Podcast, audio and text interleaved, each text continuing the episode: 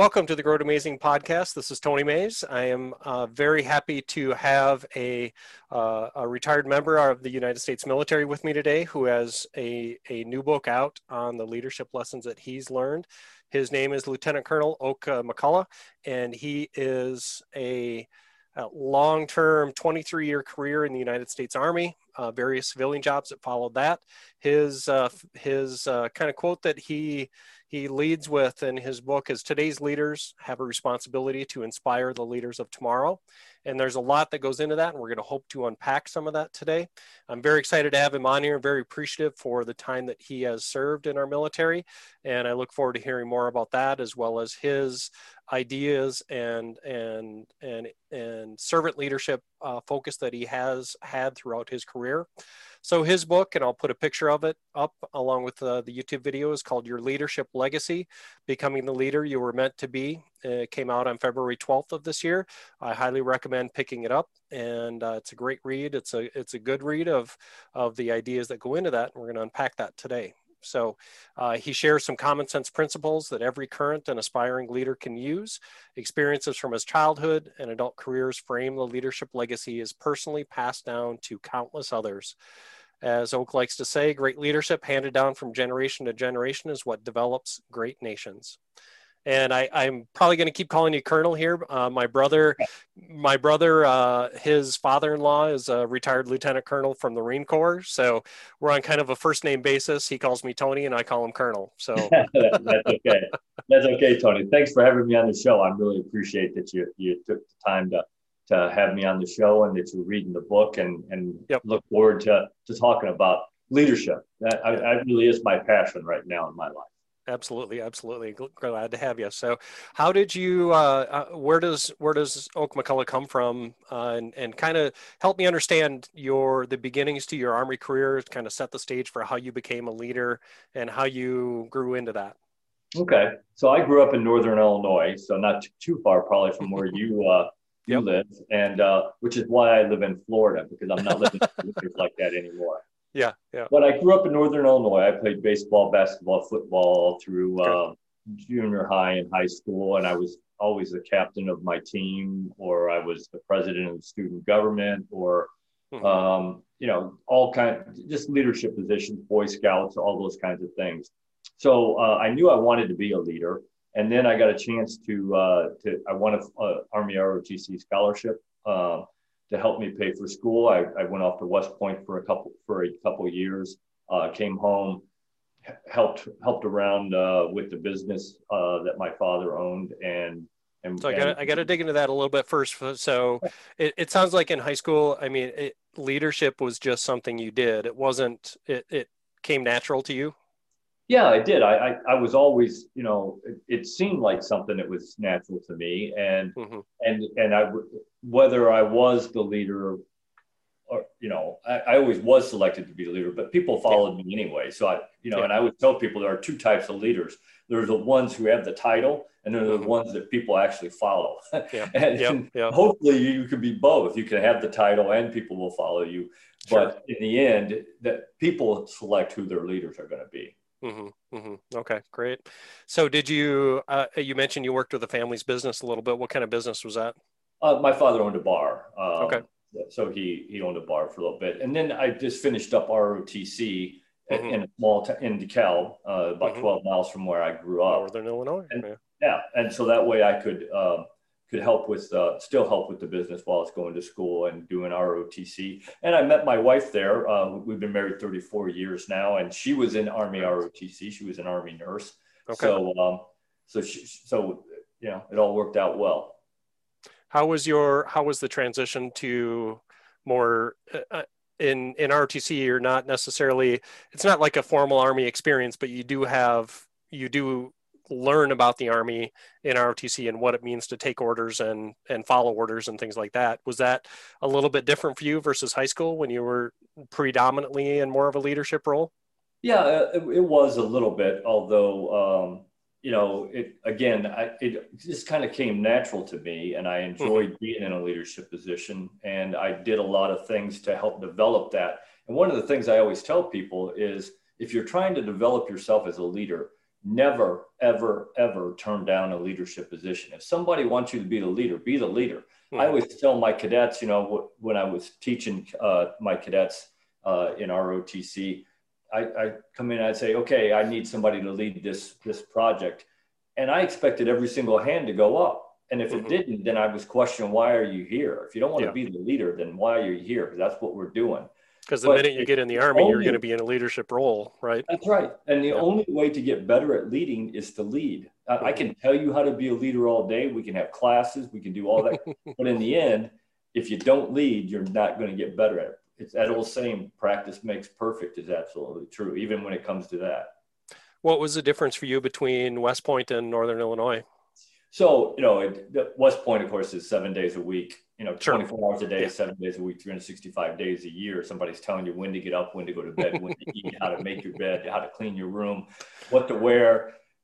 In Northern Illinois, in ROTC, ROT is ROTC is not that way, you know. And, I, week, and right? I, do the recruiting for Army ROTC now at at, uh, at a university here in Daytona Beach, Florida. And one okay. of the things I always tell them is you know, you, you still get to walk out with that gold bar on your shoulder. So you're still a second lieutenant, the same as somebody mm-hmm. who graduated from an academy. Mm-hmm. But you get to you get to enjoy your your college life a little bit more, and you get to make some choices and do some things because you're not. We're not going to tell you 24 hours a day how to do things. Sure. And I think I think there's you know I'm not saying one is better than the other, and I never try to tell people one's better than the other. I just always tell people make sure yep. you know what you're asking for when yep. you choose the the 24 hour a day thing because sure. it's not for everybody sure sure. So what what uh just keep going with your story if you can and yeah so i i, I graduated from rotc i, I got commissioned uh, a second lieutenant in the what year was this? 1986 okay. Um, and i got commissioned as an infantry officer so i did my first five years in the infantry. Awesome. and then at and during those first five years uh, I, I, got was deployed for Desert Shield Desert Storm sure. during the first Gulf War, 1990-91. My brother-in-law um, was a Marine at the time and deployed as well. So yeah, yep. yeah, and then and then I also did uh, Hurricane Hugo relief in Charleston because I was stationed okay. at Fort Stewart, Georgia, and when Hurricane Hugo came through and devastated Charleston, my mm-hmm. unit got activated to go up there and uh, and work for about 90 days okay. um, in Charleston then I, uh, at, when I, once I made captain, I switched over and I became an armored cavalry officer. Okay. And, um, and then I was, uh, I, I did hurricane relief in uh, mm-hmm. South Florida during Andrew. Okay. And, and then um, later on, I became a, uh, when I became a major, um, a senior captain and a major, I was deployed to Europe for, in support of uh, operations in Bosnia and okay. then I was uh, deployed in a peacekeeping role in uh, in Kosovo. So those were my my deployments, my operational and uh, there's a lot of stuff i want to ask you about that but i do want to keep you to your you know to our subjects maybe we'll have you on again someday and we can go back into some of that stuff but it's got to be a heck of a lot of fun to drive an m1 i'm guessing right it is. It is. It, it, it, you know I, I always told people because i always all my infantry buddies gave me a hard time when I switched over from being infantry to armor. And I said, sure. why carry your weapon when your weapon can carry you? I exactly. Said, I, yep. I, I, I, wisened up a little bit. But you know, I love being an infantry officer and I love being an armored cavalry officer. So sure. I, I always tell people in my 23, I wouldn't trade a single minute of my 23 years in the army. Mm-hmm. Sure, sure. So uh, keep keep going then, if you if you could. Uh, you're married the whole time as well. How many kids do you have? Well, I've been married for for 34 years with to my wife, um, and uh, you know she got commissioned before I did, so she always outranked me. Oh, sure, sure. When, when I was yeah. when I was we were on active duty, and people said, you know, once I once she got out at the, uh, uh, once we started having children, and she decided she was going to get out, and I actually then I got I got a rank that was higher than her. She said somebody told me one time and said, "Now you outrank your wife." I said, "Listen, I don't ever outrank. doesn't matter yep. I get to." Yeah, There's a if reason I stay married. Yeah. Yeah. but but we've got, we got two children. Uh, I've got a son um, who has a four, four uh, about a six month old gra- grandson for us, and okay. then I've got a, a daughter who has our seven year old granddaughter and our four year old grandson. Awesome. Awesome. Congrats. Yeah. When did you, uh, so what were the last few years of your uh, service? What did those look like? Right. So um, my last few years, I was uh, I was uh, an instructor at the United States um, Army Command General Staff College at Fort Leavenworth, Kansas, where I was teaching majors um, mm-hmm. how to how to be uh, operations officers and XOs at the battalion and brigade level. Then I got selected uh, to be an instructor at the Australian Staff Co- Command Staff College. So I got to go over the, to Canberra, Australia for two years and got to be the uh, exchange officer there and mm-hmm. you know, got to teach some amazing uh, Austra- not only Australian, but people from all over the world. Sure. Um, they do their, their, their staff college, colleges a little different than ours. Mm-hmm. But, uh, and then my last assignment on active duty, I ran, I ran an Army ROTC program as a professor of military science at the University of South Alabama in Mobile. Okay, great. And then when I retired in 2009, I was the associate director of a food bank in Mobile and mm-hmm. uh, great organization, did great things. But when really wasn't me. And when they yeah, offered me yeah. to come and do the recruiting for the Army ROTC program here in Central Florida, I jumped on that opportunity. And I always tell people it's tough to come to Daytona Beach, Florida, but somebody has to do it. Yeah, that sounds really rough. That sounds really yeah, rough. I took one for the team. I, yeah. Where had you retired before? I guess you had been in Alabama pretty yeah, much the whole time. in Mobile, and we absolutely loved Mobile, and it was it was a tough decision for my wife and I to leave Mobile. Mm-hmm because uh, we did absolutely love it there. We had some great friends. We that was the first place we ever bought a house because we always lived. Sure. You know, we knew we were going to move every two years, so we never bought a house until we were ready to to settle down. And uh, so it was it was a tough decision for us to move. It really mm-hmm. was. Mm-hmm. So, what inspired you to to write the book and and start to publish some of your some of your, the lessons you've learned? Yeah. So when I was a professor of military science, um, and I would go around and I talk to high school students, mm-hmm. and college students. I, you know, I would talk to sports teams and I talked to the business uh, school and different places that needed leadership. Sure. And and I would always ask them, you know, what so what do you want to do? What do you want to be? And a lot of people would say, well, I want to be the leader. I want to lead things. And I said, okay, so what does that mean? What does that look like? What does it take to be a leader? and especially at the high school level, I get this deer in the headlights. Stuff, you know, they, they, I just want to be in charge, kind of. Yeah, thing. well, yeah. they knew they wanted to be, but they had no idea what it took to be a leader, and they sure. had no idea what what they were going to have to do uh, mm-hmm. once they were the leader. So I came up with a presentation that's a you know it can be anywhere from forty five minutes to two hours, depending mm-hmm. on how how how much time I've got and what you want and all those kinds of mm-hmm. things. So. Um, so I've been given that leadership lecture since 2006. And I tell people all the time I could probably do it in my sleep. And sure. a couple times I've given it so many times. Yeah. But uh, but that's really what drove the the book. Because then I figured, and again, at this point in my life, it, I, my passion is to help as many young men and women become the leaders that they should be, that mm-hmm. they want to be, um, that they should be. Um, mm-hmm as I can. And I knew if I wanted to reach more people, I had to write a book. Um, and so I, I, I, turned it into a book and I started writing the book last February, about the 16th of February. And the book was published on the 12th of February. So it took me almost a year from the day I started to the day I published the book. And, and, and then I, I, I also one of the reasons I wrote the book is because I'd still like to get out on some speaking engagements and, and go talk mm-hmm. to people. Because again, I, I just want to get out there and talk to people and help them become develop into the leaders that they were meant to be. And, sure. and so that that's really what drove this is is is getting getting my passion and get, getting it out there and talking to people. That's what I really absolutely. Yep, absolutely. So what does leadership mean to you? To, to me, it's all about selfless service. I, I mean, I, you know, in, in my presentation and in the book, but certainly the first thing I talk about in the presentation is if you don't understand that leadership is not about you, mm-hmm. then you're never going to be a good leader. And, and, you know, in the, in the book, I, you know, the chapter, I, the first chapter is, or the second chapter uh, after the introduction and all that is it's, it's all about you. It's not about you. It's mm-hmm. all about you in that it's the things that you have to do to be a good leader. It's not about you in that we didn't make you the leader so that you can have better, more privileges, live in a mm-hmm. nicer house, get a bigger paycheck, drive a na- nicer car. Now, yep. some of those things happen when you're the leader, and good for you if it does. But that's mm-hmm. not why we made you the leader. We made you the leader so that you can better serve those who work for you yep. on your team and those that you work for. That's why we made you the leader. Mm-hmm. You know, and, and, one of the one of my favorite quotes is a quote by Jack uh, Jack Welch, uh, who he says, you know, when when when you were made a leader, you weren't given a crown. You were given the responsibility to bring out the best in others. That's really what leaders do. Um, and so to me, it's all about selfless service. And if and if you don't understand that, you're never going to be a leader. So kind of a humility humility thing, uh, as well as servant leadership right. type focus. Yeah.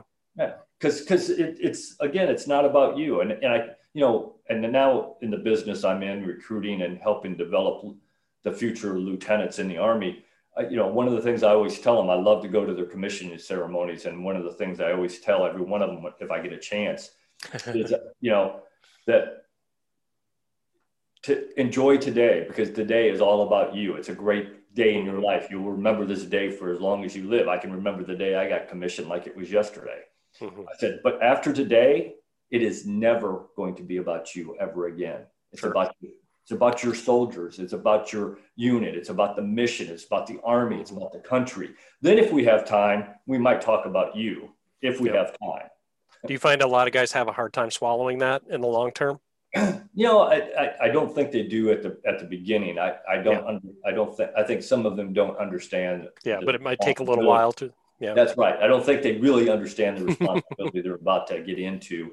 Mm-hmm. And, and and the ones that do uh, do very good job and, and they continue in the army and do great things for the army and the country. Some of them uh, who do decide they want to get out and use all that great leadership in the civilian world, and that's okay too, because we need mm. good leaders in the civilian world just like we do in the army. But then some of them just they, they realize that once they're in there that this is not really for them, and they didn't understand what they were really biting off, and uh, and they get out as soon as they can and, and move on, and that's okay. That's yeah. nothing wrong with that either yeah they still put in their they put still put in their years and gave their service so that's right and, and and hopefully they helped somebody along the way yeah yeah. Where do you take it from there leadership wise what's the next step for you? So i always tell people you know besides being selfless service is that you have to understand that leadership is leadership. You know i get asked uh, quite often to come talk to an organization or spend the day in an organization whether it's a, an athletic team or a college organization or a business and they'll say can you just come take a look? You know we're having some issues and just come take a look and see what what uh what we could do better. And some people, you know, when I come up there, they say, well, you don't know anything about this business. So you don't know how to lead this business. You don't even know how to lead in the military. And I say, are you kidding me? Leadership yeah. is leadership. It doesn't matter what business you learned it in or where you practiced it. If you know how to lead, you can lead. I, you know, one, hmm. one of the things I always say is I hate hospitals. I don't know anything about hospitals. I hate hospitals because there's bad people trying to give me shots and stuff. Yeah. I don't want to go into a hospital at all. But if you put me in charge of a hospital tomorrow, I guarantee you I can run it hmm. because I know how to lead. Leadership is leadership. And, and I proved it in the food bank. I knew nothing about a food bank. And hmm. when I took over as the associate director, I was running the day to day operations of that food bank. And we, in the 18 months that I was there uh, as the uh, associate director, we increased the amount of food that we handed out from 1.2 or 1.8 million pounds of food in a year to 3.2 million pounds of food. That's so, awesome. I mean, yeah. leadership is leadership. And you got to understand that if, if, because the civilian world out there is hungry for leaders, mm-hmm. I, you know, not only the military. And I, I always tell people, look, military, we, you know, we're going to teach you all kinds of great things that the civilian world wants all that. And, mm-hmm. you know, whether you're ready, whether you want to leave or not, they're going to come and ask you to leave because Yep. They want that. not only taught you, but we've given yep. you experience to do.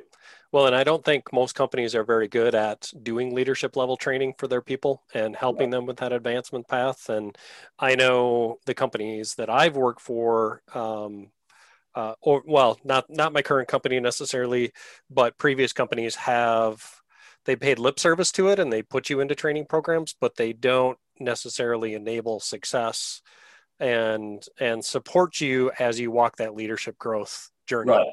Well, you know, and one of the things that I that I, I'm putting out right now is uh, I, I would love to come and talk to companies. Uh, sure. Uh, and I've got sure. I've got a, I've got I don't have any companies yet lined up. I'm trying, but mm-hmm. I you know I've got a couple football teams that, that across the, the country who are talking about having me come talk to their their teams. I've got a a couple universities who uh, who are talking ha- talking about having me come talk to the student body, whoever wants to come, and you know some select people.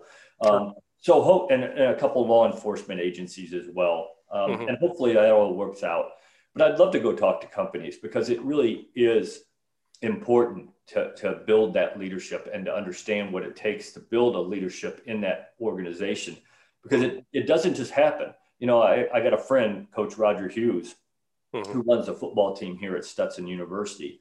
And, and he, he talks all the time about the importance of building the culture of your organization and how hard it is. And the and the Army does a great job of building that culture. You know, but between its its its uh, Army values and and you know um, the the things that we hold true as support and defend the Constitution and all those things sure. that we support true. We do a great job of, of doing it, but it doesn't come easy and it isn't yeah. automatic. And no, no matter what organization, it isn't automatic. You have to work at it.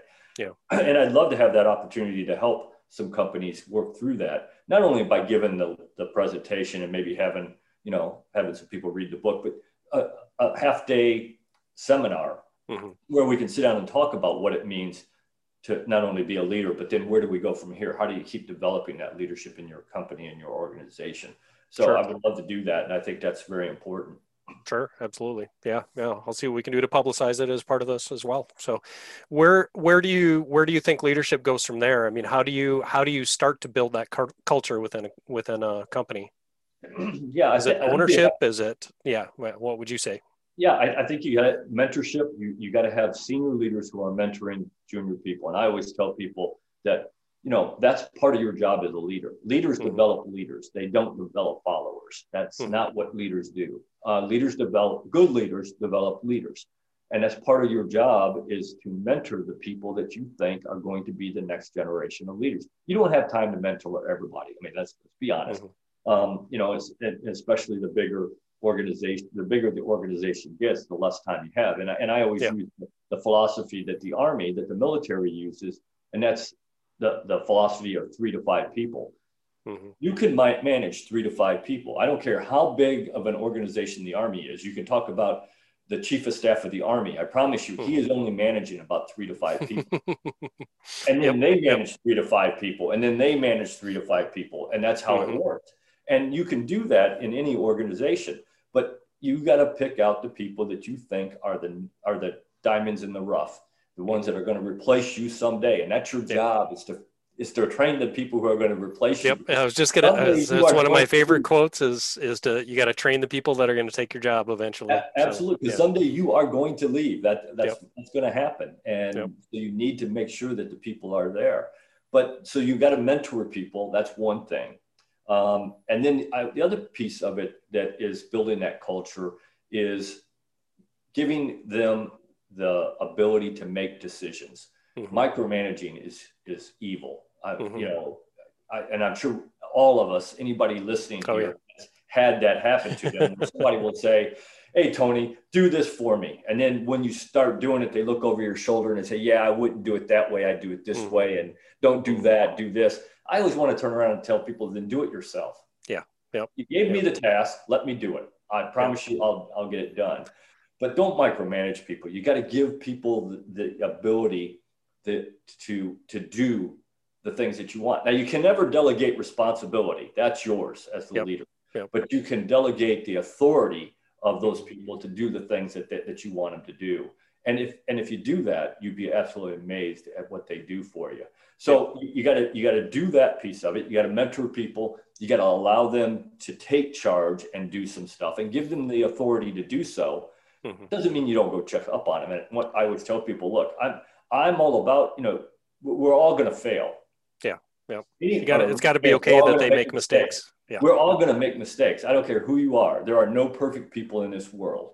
Mm-hmm. And, and, I mean, it's just we're we're all going to make a mistake. And as a leader, it's okay to let your people make mistakes. It's not okay to let them fail. Yeah. So yeah. you that's your job is to make sure they don't fail. But I always tell people, and I had a four-star general uh, when, when, I was working for him. He was a colonel, but he mm-hmm. but he ended up a four-star general um, and was always one of my mentors. And he used to tell me, Oak, if you didn't make a mistake today, you probably didn't do anything. Yep, and, yep and, exactly. that's okay. I don't care if you made a mistake. What I care about is what do you do when you make that mistake? Mm-hmm. Do you hmm. try to sweep it under the rug? Do you blame somebody else for it? Do you try to hide it? Or do you walk into my office and you say, hey, boss, I, I messed up and here's how we're going to fix it? Mm-hmm. Because that's what, in the end, that's what it's about. Um, so you got you got to you got to mentor people. You got to give them the uh, uh, responsibility to be leaders without micromanaging them, mm-hmm. and then you got to give people feedback. Uh, got, the communication has to be a two way street. You know, not, if you think being a leader and communicating as a leader is you telling people what to do and how to do it and when to do it 24 hours a day, then you're not a leader, you're a dictator. yeah, exactly. Yeah. Leadership and communication in a leadership, a leader, a good leader has to have two way communication or you're not a leader. And I think that's one of the things about the military that is a it is one of the biggest mis- misconceptions I've ever seen is that people think the military is exactly that, where it's the the general tells his colonels to go do this and and it gets all the way down to the company and platoons and things like that. And you know go take this hill go do this. And and the soldiers will just do it like an automaton and and they they won't have to understand they won't have to have ownership of the results or anything like that and yeah. they just think that's a military culture and and you, know, you probably test it's couldn't be further from the truth but oh absolutely and, and i always tell people that's one of the reasons why our army is the greatest army in the world is because we empower people at the lowest level to make decisions um, mm-hmm.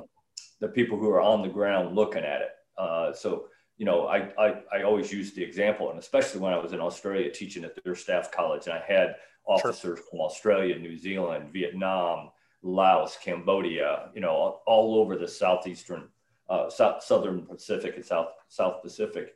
Mm-hmm. Uh, I always tell people that that's one of the things that allows us to to do what we do is that at, in our army we have sergeants who are making decisions that in other armies around the world full bird colonels are making. Sure because sure. because we we give them the authority to do that. Again we, we don't the responsibility is still mine. Yeah. If, if we mess up i'm the my name's on the blame line. Yep, but, yep. but but if you train your people right yeah. then you can afford to uh, give them that authority. And you know and and that leads you to another great quote by uh, mr branson. And he says you know train your okay. people well enough that they can leave and do whatever they want, but treat them well enough so that they don't want to. Exactly. But, yep. it, but your job as a leader is to train your team, is to mm. build that that team so that it is the best team out there. Um, so so that's all part of that culture as well, is mm. building that. And trust and is a big part of that, I would imagine. Oh, too. absolutely. And and trust is is, is huge. Um, mm-hmm. If if if you can't, if your team doesn't trust that you have their best interest at heart, then they are not going to do the things that you need them to do. And and you know, in the army again, you know, unlike most professions, you know, we're talking about people's lives a lot of time. Yep. And I've seen it. If your soldiers trust you, you can tell them to go take that machine gun nest, and they're going to do it. Mm-hmm. You know, when when human nature tells them to lay down on the ground. yeah. Yep if they know that you that you are a good leader and that you have their interest at heart and yep. that we got to get the mission done then they will do whatever you ask them to do and i think that's mm-hmm. the same way in the civilian world um, i know it is because it was at the food bank even though i didn't have to ask them to do stuff like that you know other things that we ask them to do if you're taking care of them and they trust you then they will do what you ask them to do yep. Well, and I think it's also how you frame. It might be also how you frame things. So, as the company commander, you may not tell the squads exactly what to do. That's up to them to figure out because you've empowered them to do that. But you're going to tell them what the objective is, and it's kind of a two-way street, I would guess. Absolutely. I, I, I always tell people, you know, rather than micromanaging, um, you know, and, and I had a, another boss who used to tell me, oh, you know, when you start, start dealing with uh, with micromanaging and te- giving people instructions and, and letting people do stuff, then you got the scale to, you know, on either end of the scale. You know, you, mm-hmm. you got communism. You know, you're telling them exactly what to do, when to do, micro evil of micromanaging. And, sure. and on the other end, you you have basically Attila of the Hun. You know, you're letting whatever happens happens. And he says you you want to be closer to the Attila the Hun. You know, still have some control, but mm-hmm. but you want to be closer to that way so that they can make make some decisions. So there's some freedom in there. Yep. yep. But I always tell people when I when I task somebody to do something, I use what I call the objective and guidepost. I, I say, okay, boys and girls, this is what I want it to look like in the mm-hmm. end. Yep. That's your objective. Yep. I don't care how you get there. Here are the left and right limits, your guideposts. Mm-hmm. You can use this much money. You can use these people. You can use these resources. You have this much time. Now go do it. Now that doesn't sure. mean I don't check up on them once a week or whatever, you know, in with an in progress review or during a staff meeting or whatever. But sure. but I pretty much let them go and do and whatever they're going to do unless they have questions. And I don't care how they got there. Mm-hmm. I don't. And if probably wouldn't have been the way I got there, but who cares? As yeah. long as I get what I wanted, yeah. what how how do we why do we care how they got mm-hmm. there? Exactly. Exactly. Yeah. Yeah. And, and the problem is yep. that if you don't do it that way, if you micromanage people, then you are affecting your organization for the rest of the time that that person that you're micromanaging is in your organization. That's the evil of micromanaging because you are treat, cheating that person out of an experience that they can no longer pass on to somebody else. So as long as that person is working for you, then you are cheating everybody who works for him out of that experience. Absolutely. Yep. Yep. So you mentioned mentoring. You mentioned uh, uh, uh, giving your teams that leadership cap- capacity and things like that. What else goes into leadership for you? Yeah, building that team, and you know, and I, am I'm, I'm a firm believer. You know, I, I believe in winning. You know, I know that's a concept in today's world. That is, you know, Participation but, trophies. Come on. Yeah. yeah, yeah absolutely. you know, and I believe in winning. I mean, that that is it's important, and to be the best at whatever it is you do. And part of your job as the leader is to build that team that is going to be the best at whatever it is that you're doing. And you know, and I I I, I have I've heard people say, and I've had people say to me, you know, well, I don't I don't compare myself to anybody else. I just compare myself to myself. I said, well, in the fantasy world, that might work. Yeah. But in the real world, bosses compare you with other people who are doing the same job you are, whether you like it or not. That's that's how we decide who gets promotions. That's how we decide who gets raises. That's how we decide all those things. And and you can believe that that's not true if you want, but you're in, living in fantasy land. Yeah. So we have to build organizations and teams that win, that mm-hmm. are good at what they do. Mm-hmm. Whether you call that winning or just doing the, the right things that they need to do to be mm-hmm. good at what they do because you know in, in the in the corporate world if you don't do that you're not going to be in business very long. Exactly. Yep, um, yep. so so we got to do we got to get to that point where we're doing that. And part of that is um, is training people. Uh, you know mm-hmm. you, you, pick the best people. And, and again you know I, i'm a firm believer in diversity but not in diversity's sake. Mm-hmm. you know I, I don't believe that you will go out and say okay i'm going to go out and build a team and I'm going to have a, one person's going to be white and one's going to be black and one's going to yeah. be Hispanic and one's going to be a female and one's going to yeah you just the best people and and you know you want a, di- a device diverse organization but diversity for diversity's mm-hmm. sake mm-hmm. doesn't help anybody it doesn't help your organization it doesn't help the team it doesn't help you and it certainly doesn't help the people you think you're helping mm-hmm. Yep. So we, that's we, one of the things that I I love about the army and, and the military in general. It was one of the first parts of America to integrate after as Absolutely. as part of part of everything. So it's definitely been something that uh, has been part of the culture, at least from my perspective, on looking in from the outside anyway. Yeah, absolutely, it is. I, I tell people that all the time that you know the army has always been one of those forward-looking uh, organizations that gives people. We look at talent. That's what we look mm-hmm. at. You know, I in, in our Army ROTC program, we had this thing called a Ranger Challenge Team. It's a yep. two-day, very competitive, very uh, uh, physical event, and we have a, a tryout for it. And mm-hmm. anybody in the program, all 388 cadets, can come out and try out if they want. And we pick the best people. We put together two teams. Each team is nine people primary with two alternates. So 22 people get picked to mm-hmm. be. And we don't care if they're all seniors, all juniors, all sophomores, all freshmen, all male, all female, all white, black, green, pink, or purple. We yep. don't care. Yep. We want the best people. And because of that, this last year, we, we put together two teams and they finished first and ninth out of 59 teams. Awesome. Awesome. And then they went up to West Point and they finished sixth out of 44 teams. Which is like round two, so it's the winners from the other that's competitions. Right. Exactly. That's yeah. Right. Yep. That's awesome. Yeah. And UCF is not necessarily a big, big, big school, is it? I mean, it's a Division One school, but it's not a necessary. So Embry, Embry Riddle is Or not- Embry, em- sorry, Embry Riddle. Yeah. Embry Yep, Riddle yep. only has we only have five thousand students at Embry Yeah. Riddle, um, and you know, but it does. Our program is made up of cadets from four different schools. Um, Okay. Stetson University, Bethune Cookman University, Embry Riddle, and Daytona State College. So between all of them, we got probably about ten thousand students to pick Okay. from. Okay. But that's Unlike still, you- that's yeah, still basically a, sixty-one thousand students. on yeah, yeah, exactly. And my Division three college that I went to in La Crosse, Wisconsin was 10,000 kids. So, you know, yeah. Right.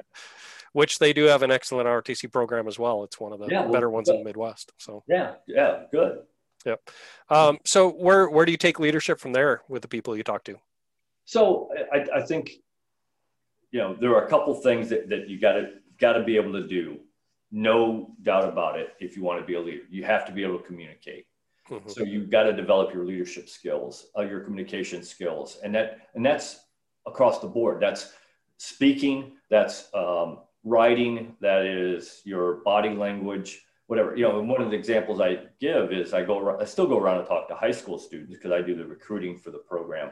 Mhm. And you know, I'll go to a high school and I'll give the exact same presentation seven times Sure. throughout the day. One day, Sure. you know, each class I give the exact same presentation. And I always tell my wife when I come home, I feel like I've been beaten with a baseball bat, you know. And, and I thought at first I was thinking, well, why? Because all I'm doing is standing there talking. But I'm not just standing there talking. I'm on display, and so I'm always making sure that you know I'm looking the part, all those things that you have to do, and that's all part of communications. If you can't communicate, you can't be a leader. Uh, and and I've I've had people, I've talked to people, and they say, well, I just I can't get up in front of people and talk. And I said, well, you can, Yeah. if you want to. I said, but if you can't, uh, if you decide that you can't, if you let your fears get the best of you, then you Mhm. will never be a leader. Yeah, and I think that was some of the growth my son had because when he started in Boy Scouts, he's like, I don't want to be a squad, I don't want to be a patrol leader, I don't want to be any part of the leadership in in Boy Scouts. But then by his junior and senior year in high school, he was in charge of running the mar- one of the people in charge of the marching band of 190 kids uh, Yeah. at at the school. So That's being huge. out in front of everybody and and things like that, and he wanted that. He he that was a role that he loved and wanted and and wanted to be there. So I get I get you exactly what you're talking about.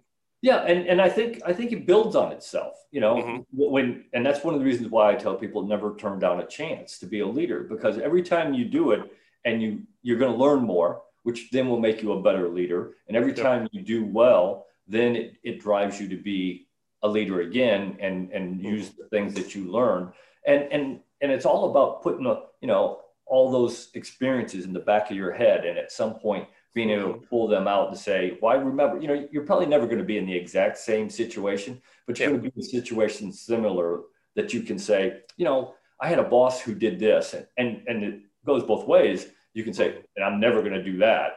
Yep. Or I had a boss that did this. And if I just tweak it a little bit and do this, then that's going to work for me in this situation. Sure, sure.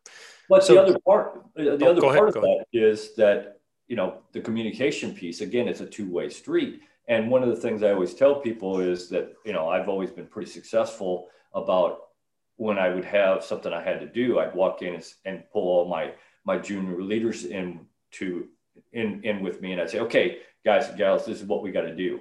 Mhm. Here you go. Give me some ideas. And I had a, another mentor who who uh, who retired a four star general who told me Oak, a good idea is a good idea, whether it comes from a private or a general. So the lowest ranking person in the army to the highest ranking person. And then he'd say, and a bad idea is a bad idea, comes from a private or a general. Sure, Uh, sure. But you can learn just as much from somebody doing something badly or poorly or doing something dumb as you can from somebody who's doing something well. And and never turn down those chances to learn from other people because that that's one of the ways we develop our leadership skills. And I can, I, I for me, it's it's. Uh, do you have the humility to listen to those that are lower in the food chain from you, and and can you set your ego aside? Because I mean, to advance in any organization, you have to have some level of ego at some point. But it's can you can you keep it in check? Can you keep it internal to yourself? Is uh, uh, can you talk about that for a second or? Yeah. So I, you know, and, and I get, I get people and in my business of recruiting, you know, young men and women that we get some people that come in that are pretty confident. Yeah. And, you know, and, and, and I, that line between cocky and confident, right? absolutely. I, I, I get accused of crossing that line on occasion myself. But but I always tell people, you know, when I, when somebody says that, I said, look, if he doesn't think he's good, why should I think he's good? Exactly. I mean, you got to have some of that, otherwise you're not going to be as good as you can be. But but there is that line, and you got to make sure that you stay on on the other side of that line. But but having said that, you know, one of the things that you got to understand is that you don't have all the answers, and mm-hmm. and and as a leader, you, you're if you're not using everybody in your organization, then you're relying on only your knowledge and your experience. And I'll give you an example of when that really came to came to me. I oh, was oh, a brand new lieutenant. I was a platoon leader. I was just getting ready to be a platoon leader. I came to the unit, um, and my unit was already out in the field uh, doing a, a, a dismounted live fire exercise. And uh, my company commander took me out there. I got selected. There were three lieutenants, and I got selected to, to get the one platoon that was that was available. So he takes me out and he introduces me to my platoon sergeant, and uh, Sergeant First Class Pinson, and and Sergeant First Class Pinson. This was what? This was what year? This was what year? 1987. Okay, so was he a Vietnam vet or not? Yes, he was. Okay, yeah. wow. And, so grizzled doesn't go yeah, quite far enough to. So he, I'm, I'm five foot eight, five foot nine. Sergeant First Class Pinson was six foot six. Okay. And uh, and he and he says, "Come on over here, sir." He said, "Let's go. Let's walk over here. We'll sit behind underneath this tree and we'll eat our uh, our lunch." And so we are sitting there eating an MRE, and he said to me, he said, he said, "Listen, sir, you're in charge." He said, "You're the platoon leader. You're the boss. we will do things the way you want to do it." Hmm. He said, "But I have been in the army for 23 years. I was 25 years old. He'd been in the army almost as long as I've been alive." Yep. And he said, I've seen it done every which way you can imagine. He said, and I will tell you if you're messing up. He said, if you still want to do it that way, we will do it that way because you are the boss. He said, but I'm going to tell you if you're messing up. And I will tell you right now that that I give him credit for helping to develop me into the young leader that got me started on the right path. That's and awesome. uh, and he he he was not afraid to walk up to me and say, "Hey, that's pretty stupid. Yeah, yeah. you might want to you might want to rethink that. And every time he said that, I stopped and rethought it because, again, he had all kinds of experience that that uh, yeah.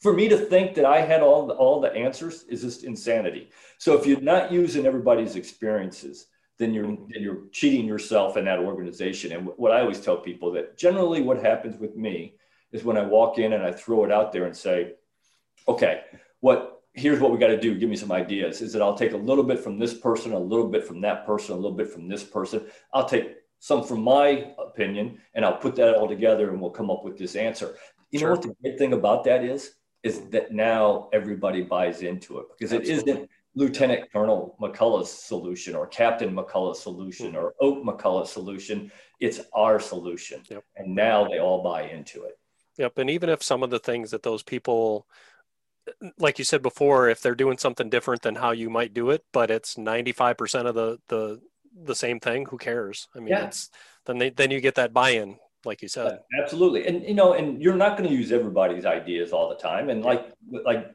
the general who told me, you know, a good idea is a good idea, a bad idea is a bad idea. You know, so, somebody you think is going to, you know, one of your top performers one day may give you one of the worst ideas you've ever heard in your life. And that's okay um, and somebody who's not one of your best performers may on that day give you the best idea that you've ever heard. So, yep. you know, some days you'll use their ideas, some days you won't, but mm-hmm. at least you asked. That's the key. You asked. Yep.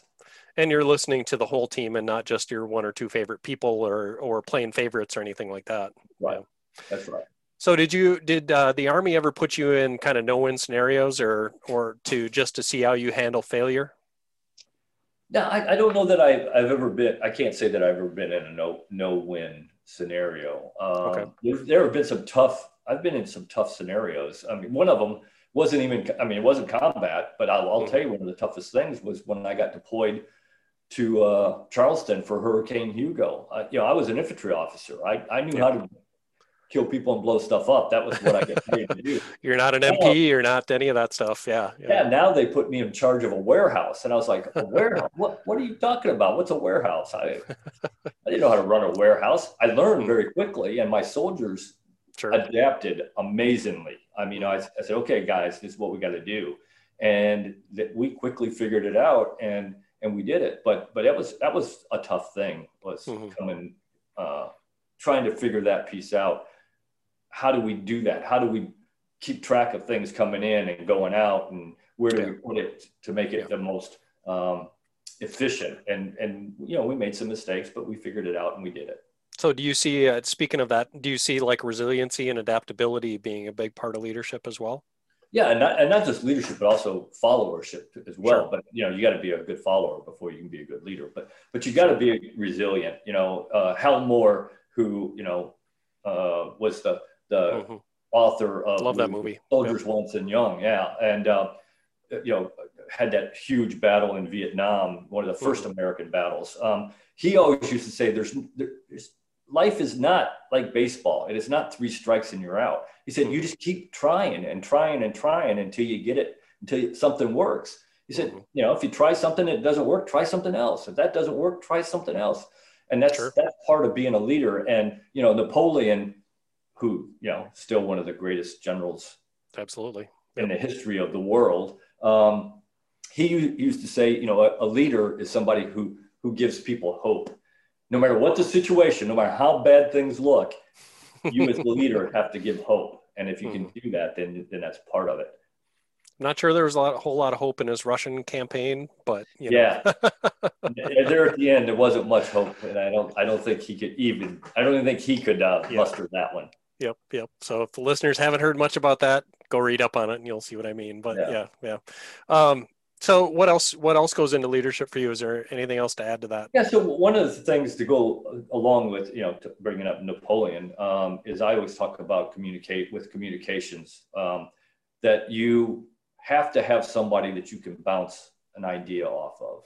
And sure. Napoleon, I always use use his example. He always, when he was on a battlefield, he'd have be sitting on his big white horse and he'd be commanding the battle. And before he'd issue out an order to his generals, he had a corporal, a low ranking soldier who would stand right next to him and he'd issue him the order. And he'd say, Okay, young man, tell me what I just told you in your own words, what I tell you to do. And if he could do that, then he gave the order to his generals. Sure. If he didn't, then if he couldn't, then he would figure out that it could be misunderstood. That old adage, if it can be misunderstood, it will be. Yep. So he would start over.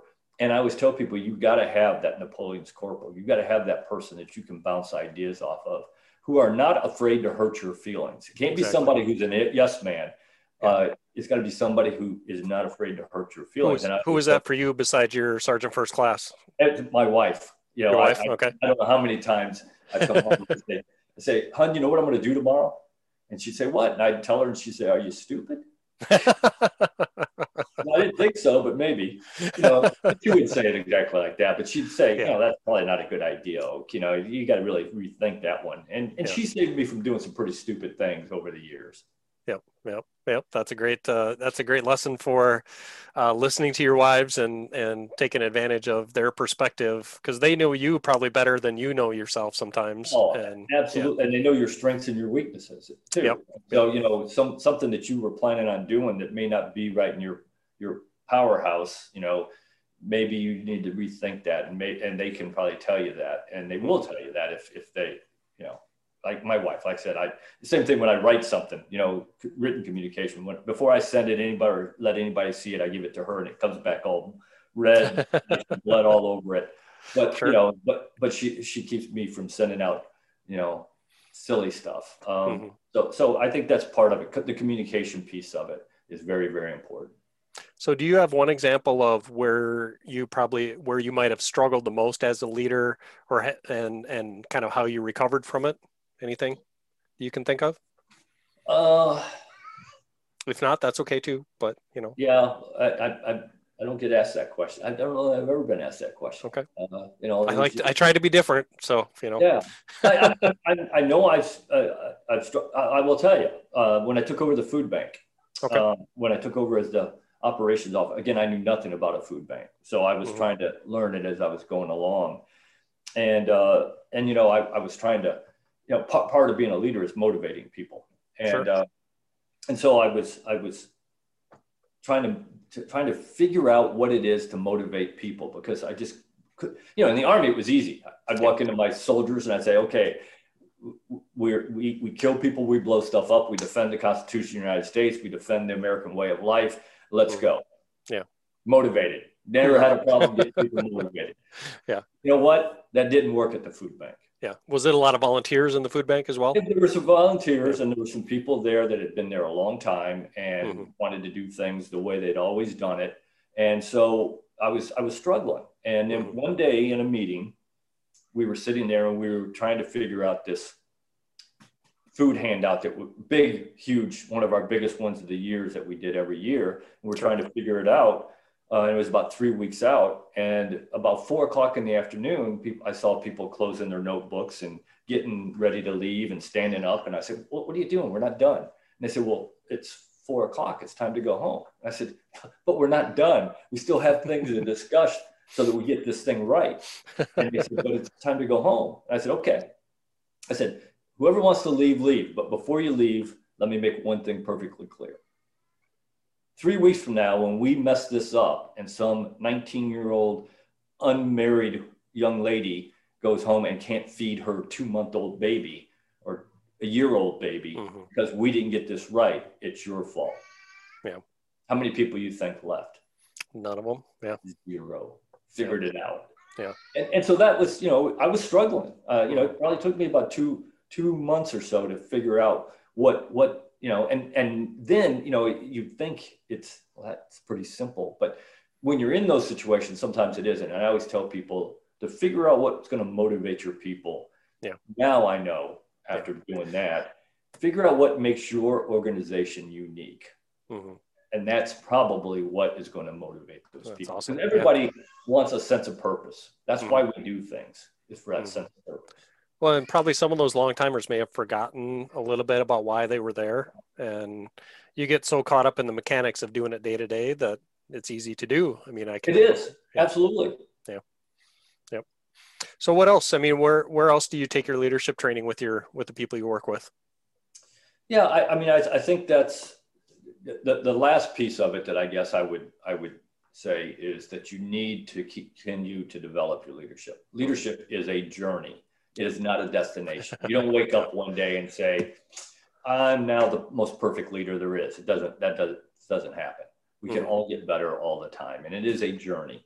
So you always have to continue to develop your leadership skills. Mm. And I tell people one of the ways to do that is to read books and, sure. and certainly autobiographies mm-hmm. um, and books about leadership. Um, sure. sure. And there are a lot of good leadership books out there. Um, but what are a few you might recommend?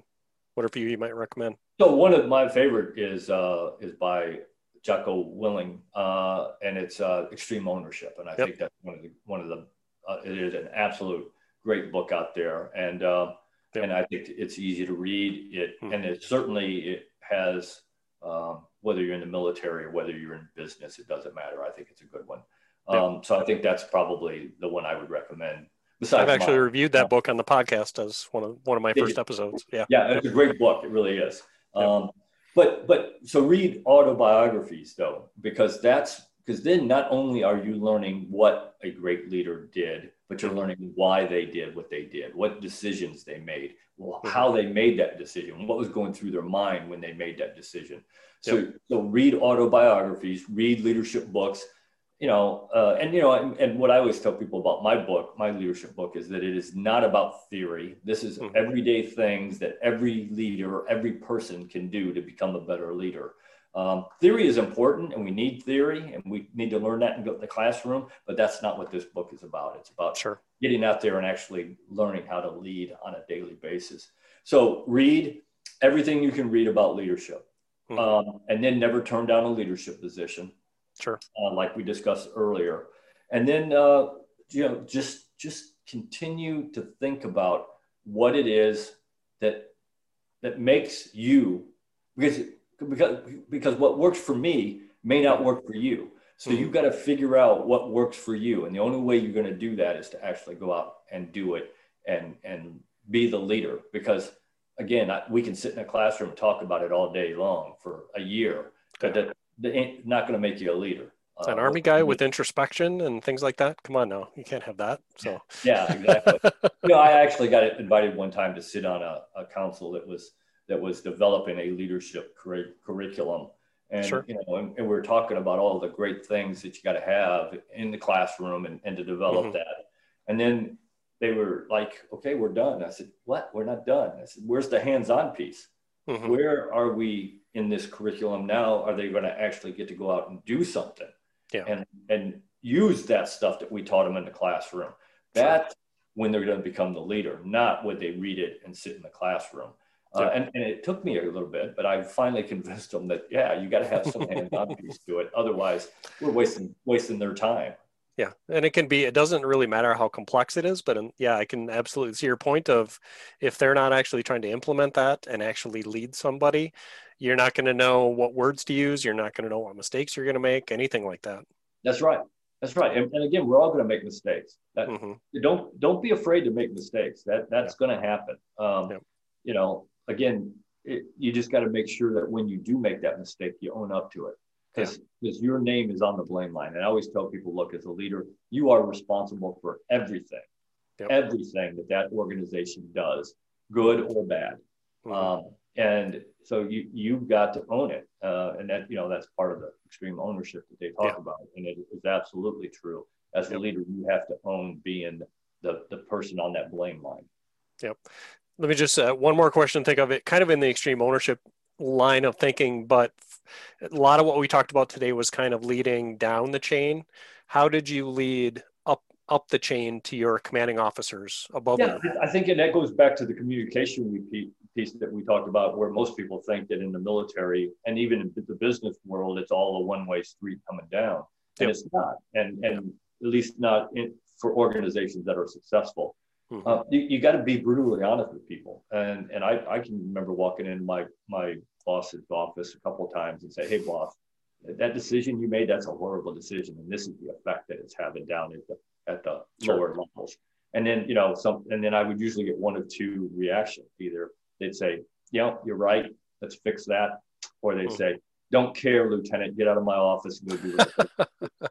you and, and that gave you a good state for the organization, right? I mean, as far as and, you're going to get those those type of leaders, unfortunately. Um, but but you know, a good leader, when you walk into their office and you tell them that something's wrong, then it's going to perk their attention and yeah. and and hopefully it will allow them to at least look at it. Doesn't mean that they're going to do what you want them to do, but at least you have gotten them to where they look at the problem and try to figure out a solution. And General Eisenhower used to say that when he had a problem, he would get up and he'd walk a circle around his desk. And when he, if he didn't find the solution, the the the, pro, the problem there, the cause of the problem, he'd walk a bigger circle. So he'd walk the de- the offices outside his office, and then sure. didn't find it, he'd walk a bigger circle. and and I always tell people the reason he got up and walked around his desk is because he might have been the problem. Yeah. Sure. And again, going back to your ego thing, where we talked about ego, you got to be able to put your ego away and say, you know mm-hmm. what, I didn't do a good job there. Mm-hmm. Yep, yep. So yeah, get out there, practice leadership, study, uh, uh, learn learn what your strengths and weaknesses are, all those things, right? That's right. That's right. So his book is Your Leadership Legacy, Legacy, Becoming the Leader You Were Meant to Be. It's available hardcover, paperback, and Kindle and uh, uh, all through Amazon. Um, you also have a website, I believe, also, correct? I do. Uh, my yep. website is www.ltcoak, so LTC Oak McCulloch, M C C U L L O C H, um, yep. dot com. And, and on there, not only can you, it has a link to take you to the Amazon site to buy the book if that's what you want to do, but it sure. also has my lectures that I give. Uh, I've got, got probably about nine or 10 uh, presentations that I give. I give the leadership presentation. I give how to be successful. I have some history um, mm-hmm. presentations to, that I give. I, I, have my my personal experiences in the first Gulf War and in Kosovo. Um, awesome. So, so, there's all kinds of things on there that I can that um, that if you want me to come give one of those, I'm happy to do so. And you can You can uh, sure. contact me through there. You can also su- subscribe, and I just put started putting out um, my. I just put out my second blog. Oh, and it okay, goes, great. It goes to the people who are subscribed to my uh, site. Uh, so so you know, if you subscribe, then you'll get things that that I'm not putting out other places. Sure, sure, that's awesome. Yeah, we'll definitely publicize that all as part of it, and and uh, I love the book and I love the ideas that you've got in there, and I really appreciate your 23 years of service to the country and your continuing service. Uh, it, it's not like you're not serving right now, helping to groom the next round of leaders for for this country. So I really appreciate all of that. But yeah, well, thank you, Tony. I appreciate you having me on the show. I really, really. Uh, it, it, was it was great to be on the show, and it's great. To, like I said, this is my passion. You know, this, absolutely this is not this is this is not about uh, this is about me getting my, the message out on developing our leaders because w- we need to develop the leaders of tomorrow because mm-hmm. They're going to at some point old people like us are going to turn around and say okay young man young lady you're now in charge and hopefully you do better than we did exactly. and the only way they're going to do better than we did is if we train them right Yep. Yep. Exactly. So thank you so much for being on the podcast and, and I wish you the best of luck and people pick up the book, take a look at it and, uh, and apply the lessons that he's got in there. Thanks, Tony. I appreciate it. Yep. Thank you.